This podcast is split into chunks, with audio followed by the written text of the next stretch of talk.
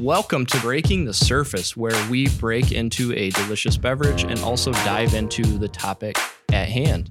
I'm one of your co hosts, Taylor Kramer. I'm the owner and lead producer for Cold Shower Media. I'm Beth Milligan. I'm a journalist here in Traverse City. And I'm another friend. I am Anthony Weber, and I am a pastor and an ethics teacher, and I am something of a fashion icon when it comes to oversized sweaters. The point here is that we want to go uh, beyond the talking points to get to the depths of what is happening in our world. Uh, it should also be said that this podcast is part of the Boardman Review Podcast Collective in collaboration with Cold Shower Media. The Podcast Collective aims to provide unique content curated by the Boardman Review, the creative culture and outdoor lifestyle journal of Northern Michigan.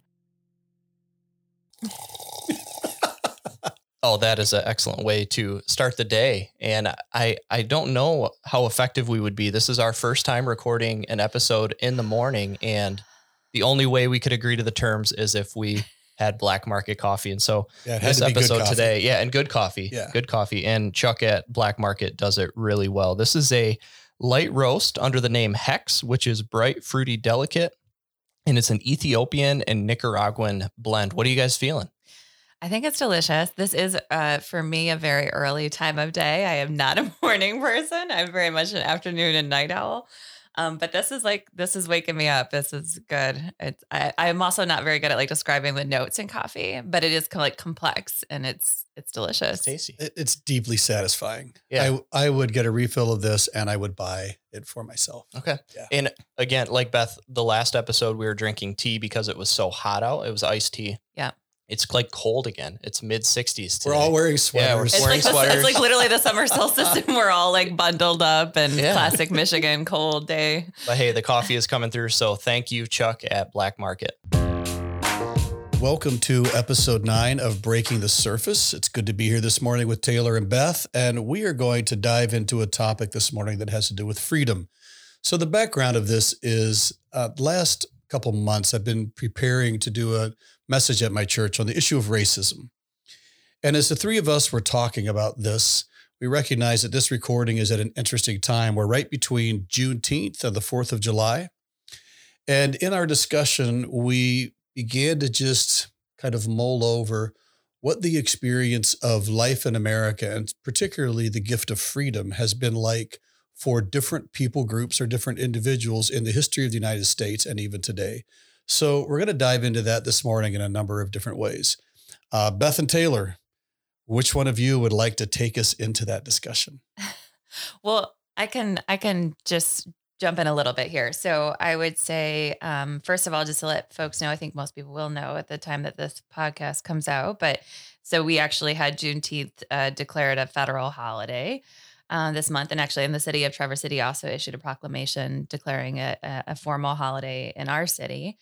Um, so that was the first year that that's happened, and it went into effect this year. So we had some cele- there was a celebration in our community. I know there were celebrations, and I think it's important to note that again, this is a, an area that's a little sensitive, as many areas we'll probably talk about today are.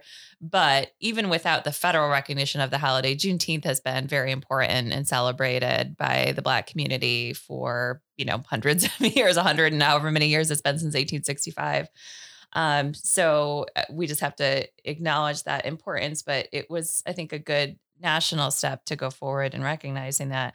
I also wanted to recognize just because of the some of the groups that I've worked with that it's also Pride Month in the month of June. We're recording right now, and that conversation uh, separately, the idea of freedom, what kind of rights and privileges do we enjoy, um, also applies to that community as well. So those are just some of the things that are kind of on my mind right now. The timing is very significant, I think, to have this conversation.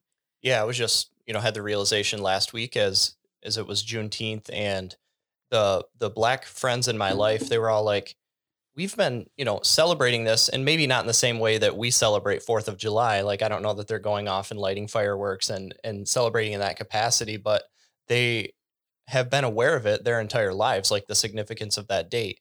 And I myself have not. It's just something that I, you know, I think I knew, but I never really paid much attention to it. And then specifically the last couple of years, my view on the 4th of July itself has really changed.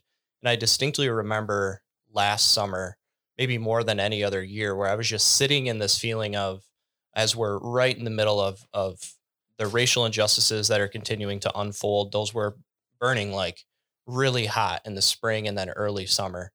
And just thinking not everybody has it like I have it. And it was it was kind of a bittersweet day because I was able to spend a lot of time outside with my family and celebrate that holiday uh, in a safe way because we were still um, in the middle of COVID as well. But it, I just remember thinking this is just such a strange feeling. I've never had to consider what the 4th of July means and, and what it doesn't mean to some other groups of people that don't look like me. Yeah, I think one of the reasons this came up for me is so my partner and I have a, a semi new home that we've moved into in the last several months, and so we're still, you know, getting things set up. And um, we had this flagpole on the side of the house, and because we were having people start to come this summer, we were getting some stuff done outside, and he put up this American flag that had been in one of you know storage or whatever. And i i had this weird reaction to it going up. And i think you know part of this conversation is that you know it's easy to go through life with such an unencumbered simplistic view of like the american flag is good. This represents my country. Like this is the thing i pledge allegiance to. Or the 4th of july is just like this joyful celebration of our independence um, and then I think when you start to hear other narratives and you start to research and spend time looking at it, I felt like these complex feelings about the flag because I I was realizing it is not seen the same way by everybody as it's seen by me. And we were happening to put it up before a gathering where a lot of diverse people were coming. And I was just like, what is this going to mean to them. I feel like the flag is just an example of how symbols can evolve and change over time, where it's gotten more complicated. I mean, we've seen, you know, like for example, during the Vietnam War, there's been histories of the flag where it's been complicated. But once we put up a pride, a pride flag next to it, then I felt better. Mm-hmm. so people wouldn't just assume, but like it, it means something now where I just feel like a lot of these sort of big American ideas if you've lived in a certain default, like a white default or a straight default or whatever it might be, sometimes these symbols go unexamined. And I just, I'm just starting to try to appreciate that they're more complex for other people, including the concept of mm-hmm. freedom. Yeah. Uh, well, I, mm. so I have an American flag hanging on the wall in the studio here, and that was actually something I had to go through a similar thought process. Um, and I don't think it's an anti-American thought process to just wonder what does this flag mean and what is the complexities behind the flag being what it is and what this country is. And so that was something that for me I was like, I am going to hang it. Um, but it took me a while to arrive at that comfort level. And I've never felt like that was a anti-American thinking. I think it's maybe more American to to understand the complexities and the struggles that are part of our country's story. Well, it is interesting. I think you make a good point, Beth, that the, the American flag itself can create such a wide variety of responses of people that hanging another fl- flag beside it. Your example is a pride flag. If someone would hang a Confederate flag beside it, or a Black Lives Matter flag beside it, yep. uh, or the Christian flag beside it, all of those would add some type of clarification that would be important for someone to understand what you actually mean. Mm. So going back to our independence from Britain, one thing that strikes me is so we're celebrating at that point that we were free from someone else almost in a sense owning us, right? Mm-hmm. Yay, we're free. And yet, of course, at that time in the United States, there were millions of people who, on the day that many were celebrating their freedom from being owned, they continued to be owned. They continued to be owned for a long time.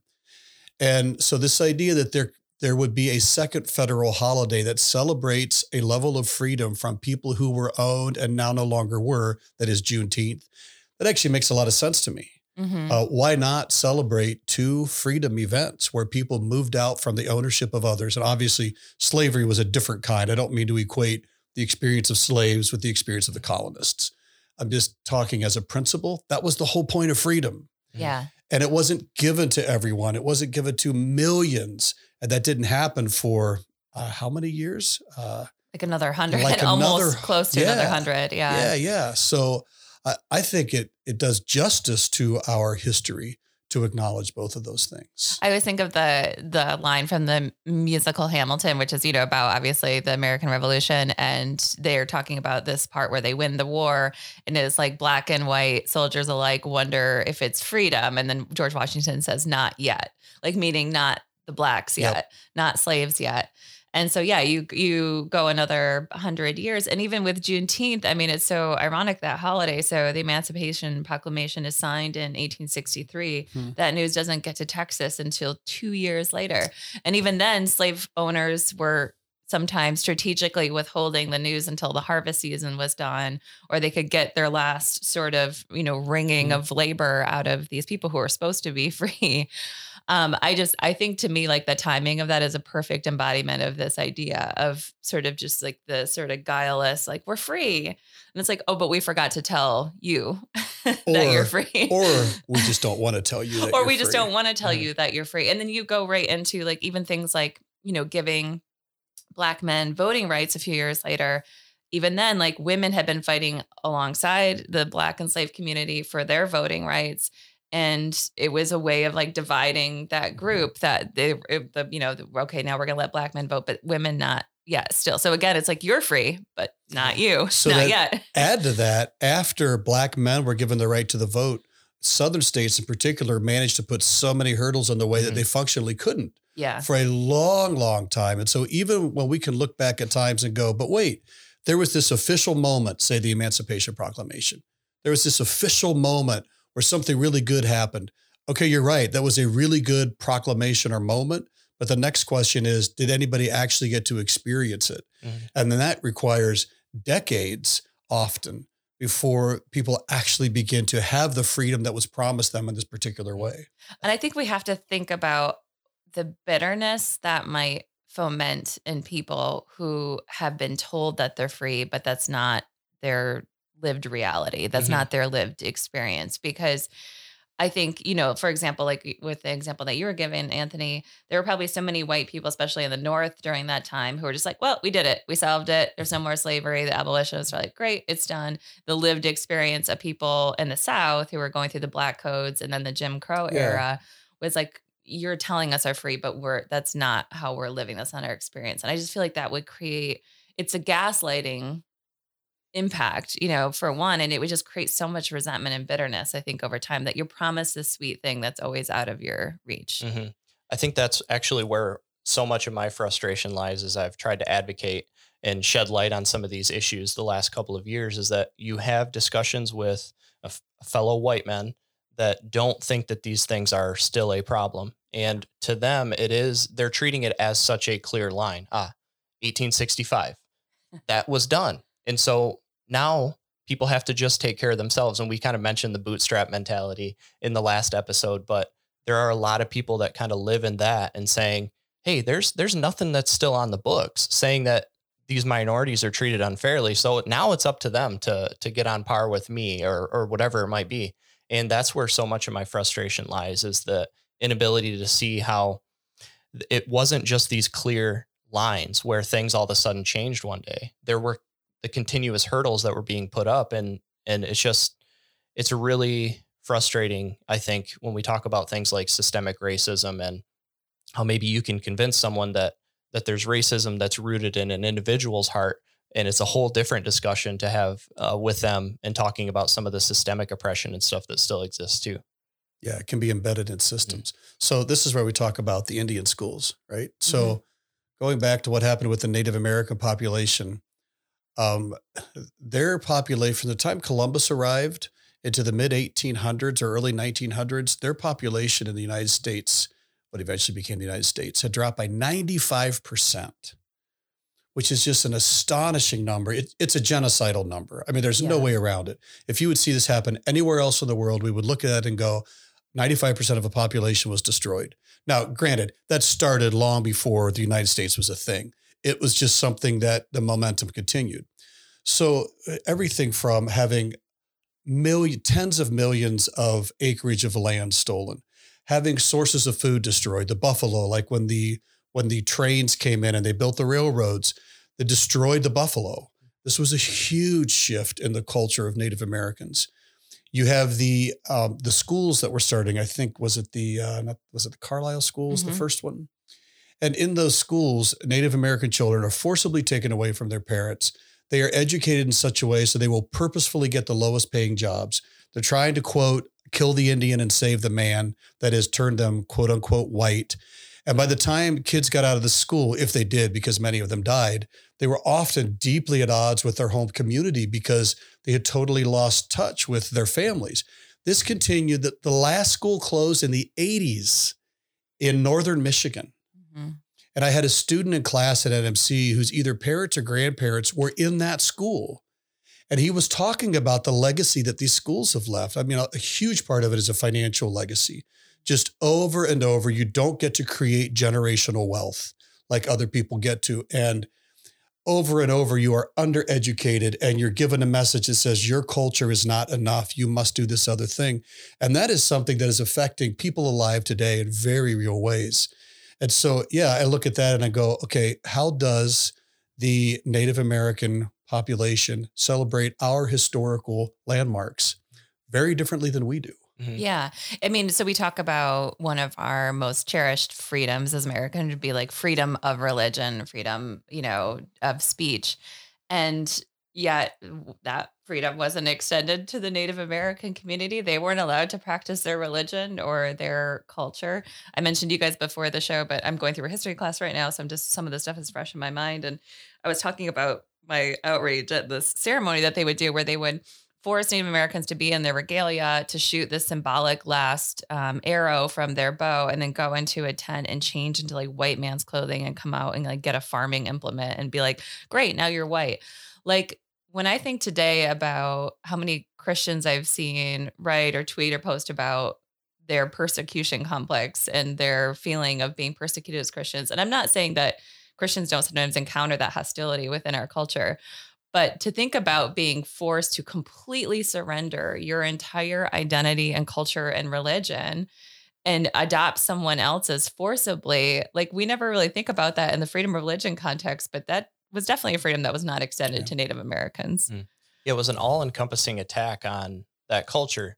Uh, you can shift, I think, a culture simply by removing 95% of the population. sure. That would drastically alter yeah. the culture. You're you're killing people that would otherwise be able to pass down traditions and all those things that are involved in that. And then it's like, ah, oh, we can't we can't risk any of this. We have to also put the remaining people into these boarding schools and and essentially try to turn those remaining 5% white, you know, throughout the years.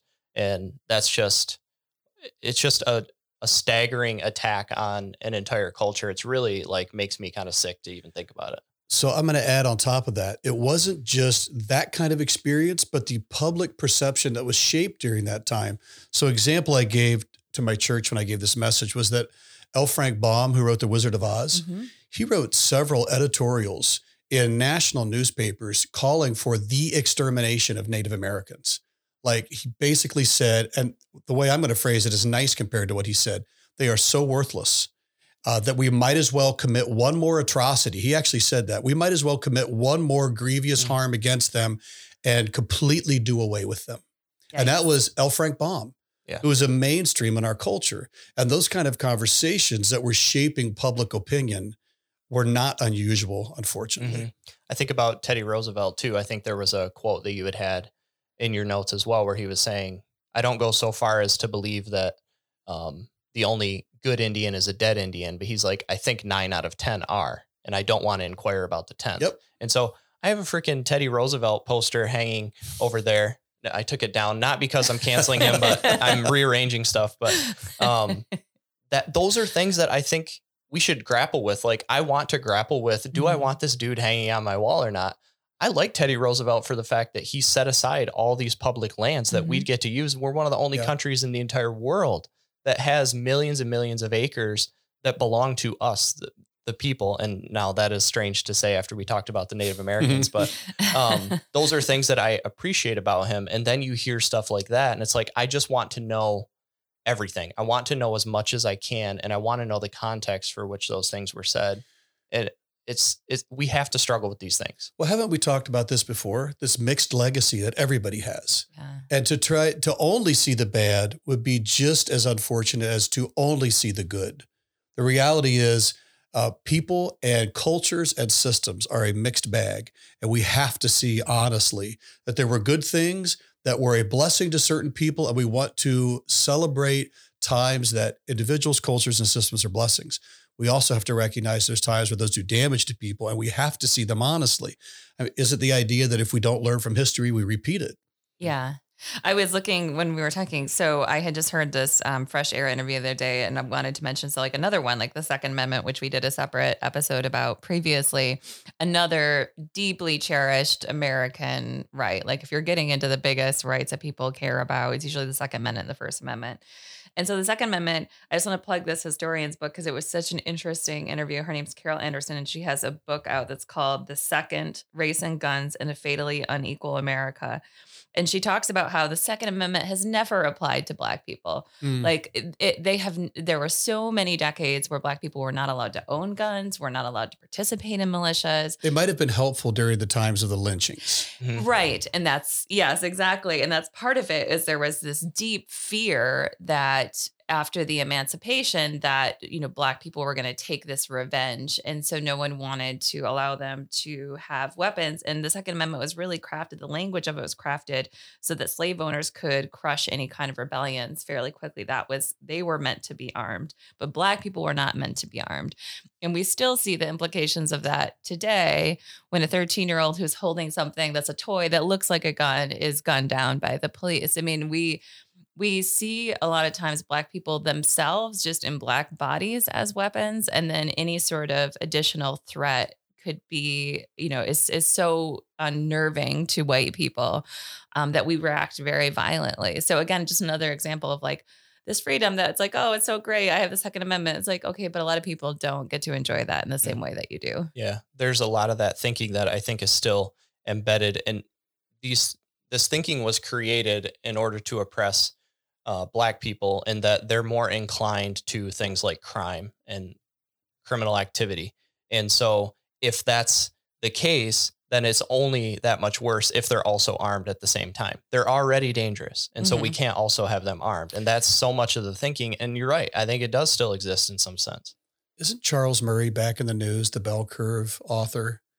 Um, I've been reading some articles. He's been making the argument that um, certain races of people are inherently smarter and some are Yeah. inherently dumber.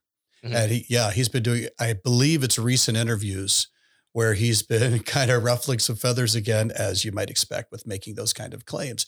And you, you could probably expect where the hierarchy stacks up. But yeah, that, that continues this idea that there is uh, not like a sub race, but that there is a distinction. There are people who are simply smarter that associates with their race, Mhm. Mhm. people who are dumber that associates with their race. And when you have that kind of ideology out there, it's going to be really tough to to uh, to get people on the same page Mhm. about the equality of humanity. Mhm. And for Yeah, those it's for those people, yeah, that that think those things and they point to things like you know the crime rates in Chicago or these bigger cities to justify that type of racist thinking. Um, you also have to ask yourself then why are all serial killers white?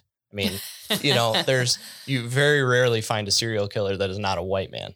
or like no this new breed of domestic terrorists you Mhm, know yeah. like yeah it's it's It's a pretty niche group. for me too i i just have to i have to mention i mean I know we're talking about race and anthony i know you did you mentioned you were doing research in a sermon about this i i want to mention pride month too because for me this is just i've seen so many comments about this and now having been involved with a local group for a couple years um and uh, helping moderate their social media, I've really seen all the comments that have come come in about it, I'll as well as as a journalist when I've written stories for the Ticker about issues related to pride. Um, I see the comments, and you know the main comment I get over and over and over is um, from from people who are sort of hostile to the idea of Pride Month or a Pride flag being flown on city property or whatever it might be. All these issues have come up lately. Is that like I don't have a problem with people gay being gay. I just don't want it in my face. I don't know why they need this all this celebration. Like, why are we constantly giving them special treatment, paying attention to them? Like, where's straight month? Like, I've heard every iteration of these comments. And I think like how this ties into what we're talking about today is again, it's this idea of like when you set white as the default or you set straight as the default, you are you have blinders on to what other people's experiences are like and having now worked with the LGBTQ plus community for a few years more intensely, I, I have gone through such an education. And part of that education has just been working, like, for example, like at a merch table at a pride event wearing pride gear. People don't know I'm straight. It's not a skin color thing. So you can't tell. In the comments, like I've gotten from people, Hmm. um, and the looks, like it's it made me so ashamed and it wasn't because of how i was being treated because i knew deep down if i wanted to i could just take my pride shirt off Right. and be like but wait i'm straight you got it all wrong um it, it just made me realize what my friends were going through and like when i would go out to like a rural bar uh, with a group of obviously pride folks maybe folks who are non-binary or aren't presenting in a typical stereotypical gender or sexual way or whatever just the sort of the ambiance of hostility, the little like the what people would call microaggressions, the little comments, the little side glances. I had to spend a lot of time with people going into those situations to understand what that experience was like. And it was so eye-opening and made me so ashamed that I had been blind to it for so long. So again, when I see something like Pride Month, it's because you know, we just went through an administration where like transgender people were being denied like medical and health protections. They couldn't serve in the military. Like in a lot of states, gay people can still be fired for being gay. Like they don't have all the rights and protections that straight people do. And that's like what the month is about. It's not just being like, we're gay and in your face. And, you know, it's, we don't have the same rights and privileges that everyone else do. And we're going to keep advocating for that and using months of visibility like this until it truly is equal. So it's one of those things I always like to bring attention to people. It's like, you don't have a straight month because every day is straight day for you mm-hmm. in this country. That's the default is straight privilege.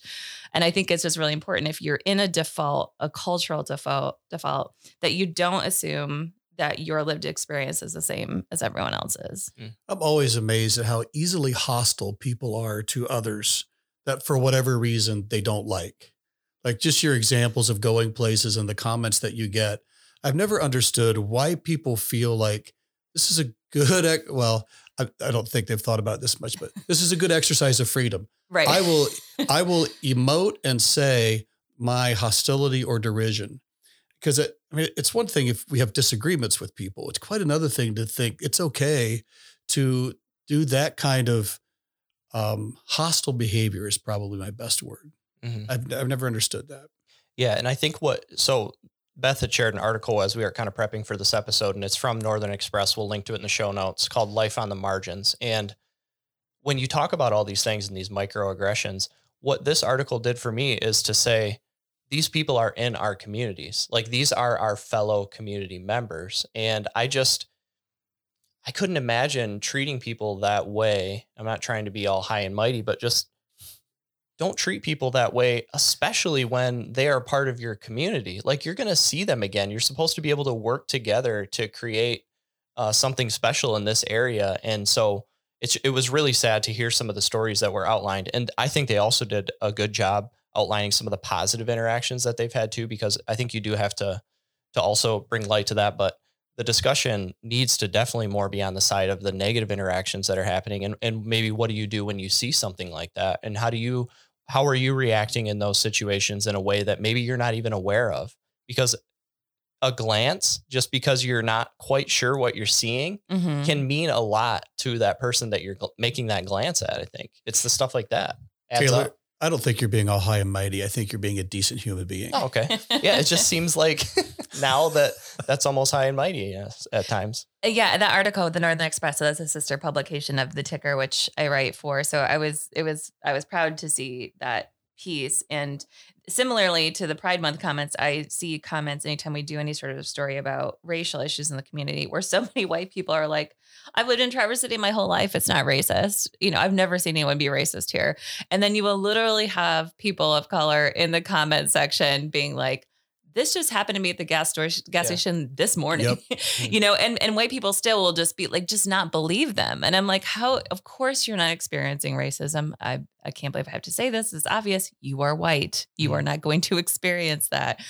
Black people are, um, and so part of it is just believing people of different experiences when they tell you about what they're experiencing. Um, and maybe having a little bit of empathy, like just a little bit of curiosity about what's happening outside of your immediate bubble. Mhm. Oh, I've heard stories from people in my church. I had no idea. And I, I was asking some people one time, what has been your experience here? And oh, they had stories. I had no idea. And they were appalling. And I'm like, Taylor, I don't mean to be all high and mighty when I say that. Like, look how outraged I am. I just, I mean, genuinely, they were things that were said and done were just terrible. And yeah, it's it's clearly here. Like like you said, I've not been on the receiving end of that Mhm. because I don't fall into that category, but it certainly happens. Yeah. Can I do a, a real brief historical backtrack Yeah. that is going to come back around to Beth to what you were just talking about? So a year or two ago, I read a book called American Nations: A History of the Eleven Rival Regional Cultures of North America by Oh. Colin Woodard I read that too. Yeah. just a fantastic book.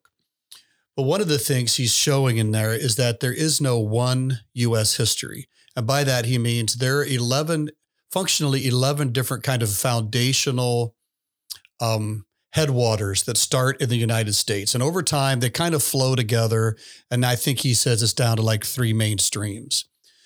But we often get a teaching in American history that takes one of those streams when the reality is it's a lot more complex than that. So, not that the stream didn't happen, there was just more going on. And an example that has stuck in my mind about uh, freedoms, and I'll I'll try to explain it here in a second, is that when you had Irish and Scottish immigrants moving into what's now Appalachia, they were very purposefully discriminated against such that they had a very hard time making a living. Like they had a hard time getting land to farm. They had a hard time getting all these things that the people around them were getting to be able to, yeah, earn a living. So they ended up going to the one thing that could be very mobile and make a lot of money, and that was moonshine. Hmm. So you had, so they had freedom, you could say, and yet they didn't. The same as everybody else. Something that came up in the discussion at our church after the message they gave was this tension between what does it look like to be personally responsible with what you have been given versus um, what are times when things are aligned against you such that even if you are responsible with what you've been given, you just have huge hurdles to overcome that are not of your making and set you back. And we had a good discussion about that. Like when we talk about things in our history, it's not an either or in people's experience, it's a both and. But I feel like the Irish and Scots are a good example of they were trying to be responsible. They were trying to make something happen with what they'd been given, but they were not given what most other people were given. And it ordered at least that part of their history in a particular way. And it just makes me think today of, well, we, we do have a lot of freedoms in the United States. And thankfully, we have addressed a lot of these issues in the past, such that I guess you can make an argument that today is maybe better than it's ever been. And yet that goes back to a standard of lynchings and bombings and, you know, genocide, right? So it doesn't mean there's not a long ways to go, but you could look at it and go, uh, oh, okay, a lot of these things have been dealt with. Okay, even if that's true, I think we have to acknowledge that there continues to be a lot of instances in all kinds of different groups that we've talked about here today where even if you're asking people just be responsible with what you have oh, okay they are but what if they are not being given the opportunities the education the generational wealth the you name it if they are not being given these things there is going to be a a different experience of what it's like to live in America with all the blessings that come with freedom. And I, I feel like that's part of what we're talking about here today is trying to honestly see where is this happening? And, and I'm not saying it to create a sense of personal guilt in people because I don't know what people's stories are. But surely we can look at our culture and ask the question, what does it look like to remove unfair hurdles that stop people from experiencing the kind of freedom that is part of the American ideal? Mm. Did that make sense at all? Yeah, Yeah. totally. Okay. I like that you said the the guilt thing, and not because I'm trying to avoid guilt myself, but right now there's also, and I think we should maybe talk about this specifically in a different episode, but the critical race theory stuff. I was that's- just thinking the same thing. I was like, it's probably a whole other episode, but I And- agree. Yeah. so many people are are putting up their defenses over this critical race uh, theory in which they can't even define themselves and then people that they're arguing with oftentimes can't define it themselves either but i actually know critical race theory scholars and the one um, scholar that i know who's trained in critical race theory, has said guilt is not helpful. It's not supposed to be part of it. He's like, guilt leads to paralysis. A paralysis doesn't lead to change or progress or anything. And so, um, when we talk about guilt, I think a lot of people assume that this guilt is baked in and that the guilt is supposed to be something um, that groups of people are getting others to feel. And I, I would just encourage people to kind of look past that idea because guilt at its face doesn't really do anything. Uh, but I think it is an awareness of what's gone wrong, what has been wrong in the past, and how can we move forward from there. So guilt specifically, I wanted to hit on. No, I'm I'm so glad you did because I was thinking about that too, and I think we're in kind of a dangerous time right now where we're sort of actively oppressing a lot of even just conversation about some of these topics or education about some of these topics, and so like definitely the movement nationwide to start introducing legislation in a lot of states limiting the way that we can teach history um, is pretty concerning to me. Um, having actually, again, now just having history fresh in my mind going through this class of like that was very common during the slavery period, for example. Like it was illegal at times to talk about slavery in anything but positive terms, you know, to to to distribute abolitionist um, you know, pamphlets, for example.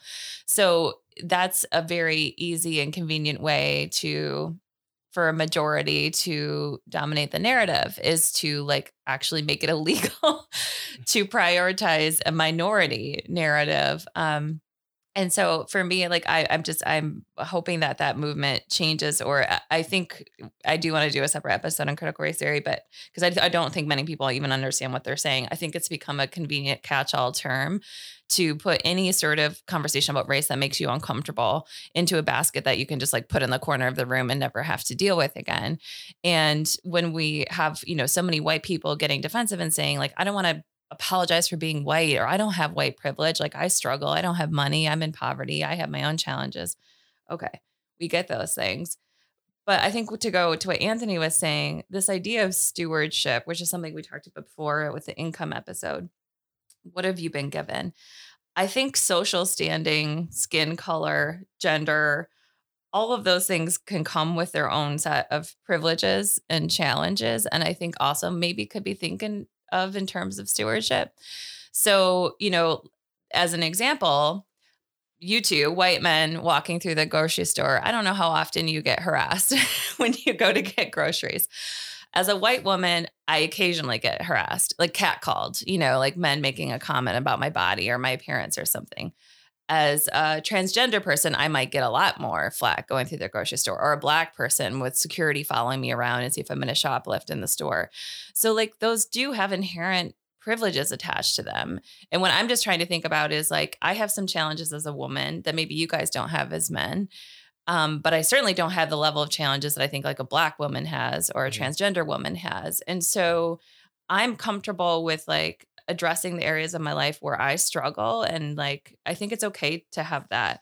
But I want to be a stewardship of the places that I'm privileged and use that on behalf of people who have less privilege. Mm-hmm. Yeah, I I had thought of that same exact thing of this hierarchy that exists, and it's um it's interesting. I would be it would be difficult for me to find a time where I guess I felt uncomfortable in a public place. And if there ever was a time, I think it it would have to be a time where there were other males in the room that were like physically larger than me and they knew they were larger than me. like and, the gym. Yeah, like I'm not just yeah, I'm not intimidated by um, a man that's larger than me unless he's like wielding his size in a way that's kind of weird. I don't know. And um, there is maybe like one time I remember a college class that I had where there was a gentleman in the class who was just giant and he knew it. And he was bullying people and he was physically imposing in the class. And I just remember thinking, like, why are we doing this right now? Like, we're all adults. And it was just this really strange thing. But I'm hard pressed to even think of a moment. And so then to talk to my wife and to hear her experiences at work and just the differences and how you have to approach things like going to your car or, you know, how dark out is it, um, shopping alone, like all these different things that that you really have to think deeply about that I take for granted. And so that hierarchy is interesting. And our good friend Tom Gordon, I think, had made a good point in a recent conversation we had with him where thinking if you're trying to get someone to understand um, some of these privileges that might exist, is to take a look at your life specifically and then pretend that you're black or pretend that you're transgender and ask, would your life have been a little more difficult? That's not to say that your life didn't have difficulties, that you didn't have to work through things, but would it have been more difficult for me, Taylor, to have been black? I can say unequivocally 100% yes. Because guess what? I would have been one of maybe two or three black kids in my entire school. So it's pretty easy for me to understand that that would have complicated things and made things more difficult. So I, if that's an exercise that's at all helpful for people, I would encourage you to try it. I want to throw something to Anthony real quick. I, uh, the other way you could do that, and that's such a great idea, and I, we could maybe, as you know, if at the wrap up of the show, we could talk about maybe some things that we're reading or watching or that, that have been helping, because I know we're all have been researching and trying to have this issue on our heart. But the other thing you could do is to make yourself a minority um, by going into spaces that are dominated by people who are different than you. Yeah. Um, so, like I said, like working as a straight ally with pride groups, like I I put myself in those spaces and learn so much just by be, being in those spaces and hearing people and meeting lots of different people, not having like one token queer friend, but like actually really trying to get to know people of different backgrounds. You know, if you're traveling in different parts of the country, going into predominantly black communities, going into black churches, like in a way that's like not hopefully intrusive or like imposing yourself in there and making other people feel uncomfortable, but just like put yourself in environments where you're not the main story and you're not the main attraction and just feel how it feels for you. Like a lot of people, if you're a white person who's the only white person in a crowd of black people, you're like, whoa, I feel a bit weird. Yeah, that's what black people feel like all the time when mm-hmm. they're like at the grocery store in a white community. And I wanted to toss it to you because I remember you told me before about going to a sports stadium, I think, with a friend. I, I wondered if you could share that because yeah. I think that's a good way of thinking about that. Yeah. Eh, when you said that, Beth, I've been thinking about a couple different things. Like you can even do that regionally in the United States. Before I got married, I spent a couple summers as a camp counselor in Hazard County, Kentucky, and I did not fit in. And it was clear when I went places with my Ohio license plate, and I I was not a local, and I felt it. There was no doubt about it. Um, that's a whole different discussion, and it's nothing like what other people experience. But early on, early on, that would be the closest thing I'd have had to that. What you're talking about, Beth, is a friend of mine took me to a rival soccer match in San Jose, Costa Rica, in about a 10,000 person stadium. As we're walking there, he said, Hey, I'm going to buy you a jersey. So I'm like, awesome. He's going to buy me a jersey. So he buys me a jersey. I put it on. He goes, now you need to know this is the visiting team's jersey. These are the two most rival teams in Costa Rica. And as we walk to the stadium, people will say things to you. They might even throw things at you. And I'm like, why would you do this to me? and he it's said, a free shirt, man. it's a free shirt. He said, because I want you to have just a small experience of what it is like to be an outsider and to not feel comfortable. Because he said, Anthony, you haven't had that experience. Mm. So, sure enough, we walk into the stadium. People are saying stuff to me. I can't understand it. My friend's laughing. I'm like, what'd they say? He says, You don't want to know. uh, you know, we go to the stadium. We, you're checked for loose coins. I was checked twice before I got in there. Uh, they check everybody, I might add, so you can't throw coins at people. There's mounted horsemen everywhere. I mean, they're they're aware that this could get ugly. I get into the statement or stadium. I'm going to say five percent of people there were wearing the visiting jersey. The home crowd is is just singing with great gusto all of these songs where they're swearing at the other team, and my buddy is just getting the biggest kick out of this. And as the game unfolds, my team, quote unquote, scores first. And what was a fairly jovial attitude in the stadium took a turn. Yeah. and at that point, I put on my jacket to cover up, to like, cover it up. Like you were responsible, like you scored the goal yourself. Yeah, yeah. Uh, fortunately, the game ended in a tie. So it was all good. But th- that has really stuck with me that for two to three hours, two to three hours only, in a very minor way, I was super conscious that I was different, that the people around me were viewing me with a particular lens simply because of the color of my jersey in this case. So I, I have no idea what that translates into someone having a life experience where this seems to be the norm, that everywhere they go, that kind of tension simmers beneath the surface. Mm. Um, and so I, I don't share that story to suggest I quote unquote understand. Yeah, I was gonna yeah say the same thing because at the end of the day, you can put the jacket on, I can take yep. my rainbow shirt off and go back to my default comfort Yep. and security. And those people can't. Like it's just their lived reality Yeah. all the time. Yeah, you're right. That's exactly what I did. Mhm. We get home and the next day and it's all just a memory and I haven't had to experience something like that again. Yeah. Yeah. Yeah, I like those examples of kind of, I guess, for those brief periods, actually living in that experience. Because the other thing that I've heard from my my friends that is that they get really worn out by having to educate other people all the time. Mhm. And so I was, I, I think I was guilty of it too, even last year, where I was just reaching out and just saying, Hey, what should I be doing? What do you need me to be doing? And I'm putting all this pressure back on them in addition to the pressure they're already feeling for just merely existing.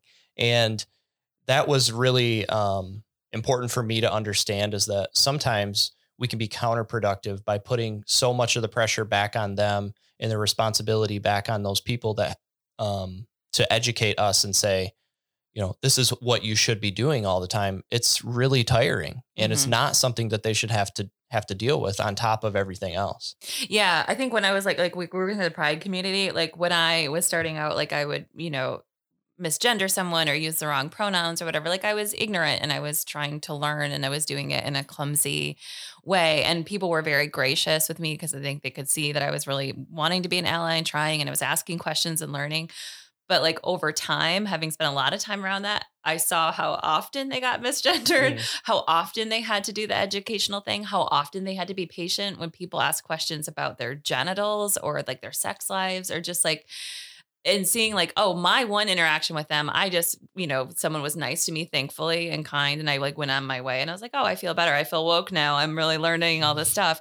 But then watching them have to go through the exhaustion of doing that over and over and over and over and over again every single day i was like i don't i genuinely don't know how to do it. And that's why like i was comfortable having this conversation today even though it's three white people mm-hmm. talking about marginalized communities only because what I want the community the conversation to be is like what are we doing as white people? Like what are we doing with this privilege? How are we trying to educate ourselves? Maybe encouraging our podcast listeners who are in the same sort of white privilege boat which is a lot of us in northern Michigan just to think about you know some of this stuff and challenge a little bit to like get outside your comfort zone and just it's so exhausting, I think, for marginalized people to live through this every day. That I think the least we can do as white people is like have some conversations about like how are we making this better or worse, or like what can we be doing. And because when I'm having a conversation with someone from the queer community or someone who's BIPOC, I'm not going to center my experience. I'm just going to listen. But if it's us three talking, I just want us to like talk w- with other white people about you guys. Like we need to be better. We need to be doing something better here. Well, Isn't part of this, we're just trying to ask the question, how can we love those around us better than we have before? Mm. And part of that is just getting to see and know and try to understand people. And yeah, that's where I think this kind of conversation is important. I like to walk into situations with more tools than I had before that prepare me to be a um, a loving and a good presence in people's life, something that's a blessing to them rather than something that's a hurdle for them. So I, I don't know if we, I don't think you can have these kind of conversations too much. It's, Yeah. I, I think that's the goal. Yeah, Yeah. I, I think for me and just maybe how I've altered how I approach things the last few years is just to number one right off the bat, just lower my defenses. Like even if it's something that I'm not going to be in total agreement um, after I've considered it, like still just if you if you put those defenses down, you're much more open to seeing things for the way that they actually are. And so we could even talk specifically about critical race theory or something like that, where I think the conversations are happening between people that just have their defenses and and they batten down the hatches uh, before they've even really like looked at things, I guess. And so Mhm. listen, this isn't me like saying that you all should go along with what critical race theory is, honestly, because I don't even know what it is. Um, But that that's just an example that's taking place right now where we have people that are on the defensive that are then try- thinking they're having conversations when they're really not. And so if I can lower my defenses and just consider the realities of other people, um, I'm getting a much more accurate portrayal of what their existence is like every day, I think. Yeah, I think maybe one just easy thing you can do is if someone in any way ever says to you, that was sexist or that was racist, to not automatically defend yourself. Yeah, don't be like so. take take a beat um, and maybe even take some time and just say like, okay, I, I don't think I meant it that way, but I want to think about what you said, and I'll get back. You know, like you don't have to be like, I'm not racist, I'm a good person, like because I think we, we've talked about this before, but like sexism and racism and all these kinds of things are not just like character flaws they're systems and actions that you can participate in even if you're not intending to be that way. So it's just like i think anthony and i or we talked before about like the difference between telling a lie and being a liar. You know like you can do something that might be a racist or sexist joke. It doesn't mean that your heart is inherently racist or sexist but maybe you're participating in that system in a way you're not even aware of. So definitely the defense of this i think it'd be like the number one thing as a white person myself i'm not super like i don't think i'm woke and perfect and like have all the answers to major issues like racism. I do think like the one simple thing you can do is maybe think about your privilege think about what freedom might mean differently for other people than you. And if someone says to you hey this sort of violated my experience or made me feel a certain way just having that breath to like be like i'm open to hearing that and to changing so that you're not perpetuating a racist thing over and over and over again mm-hmm. a practical example of something else that i think provides a template for what you're just talking about if my wife and i are having a conversation and she says uh, okay what you just said offended me uh, I may know in my heart that I did not mean for that to be offensive, and so we could that could devolve into an argument. I didn't mean to offend you, but you did offend me. Well, this is stupid, right? Or I can go, all right, I, I didn't intend to offend you, but I clearly did. And I would like to understand why so that I don't repeat this process. Right. And as we talk about it, there's two possible outcomes. One is I did not choose my words carefully and I need to do better next time. Another possibility is eh, my wife could have read too much into it. But even if she did, my goal isn't to make her change so much as my goal is okay, I don't want to walk back into that situation. Um, fair or unfair, how my words were heard, they landed a particular way, and that ought to matter to me. And so I think the same thing you're commenting when somebody says, that was sexist or that was racist. Okay, even if I know I didn't intend it that way, it landed a particular way. I think it's important that as a decent human being, I seek to understand why it landed that way. And if at the end of the day, no matter the reason, I know when I say things like that, it's going to feel sexist or racist, I think it's on me to change how I speak. Mm-hmm. I, don't have to, they, they don't have to show up on my terms, right? I, I think I have to understand what it looks like to try to honor them when I talk. Surely I can choose words that can go down better. Mm-hmm. Yeah, I have one more little thing. We were actually Abby and I were discussing it after one of your previous messages about this.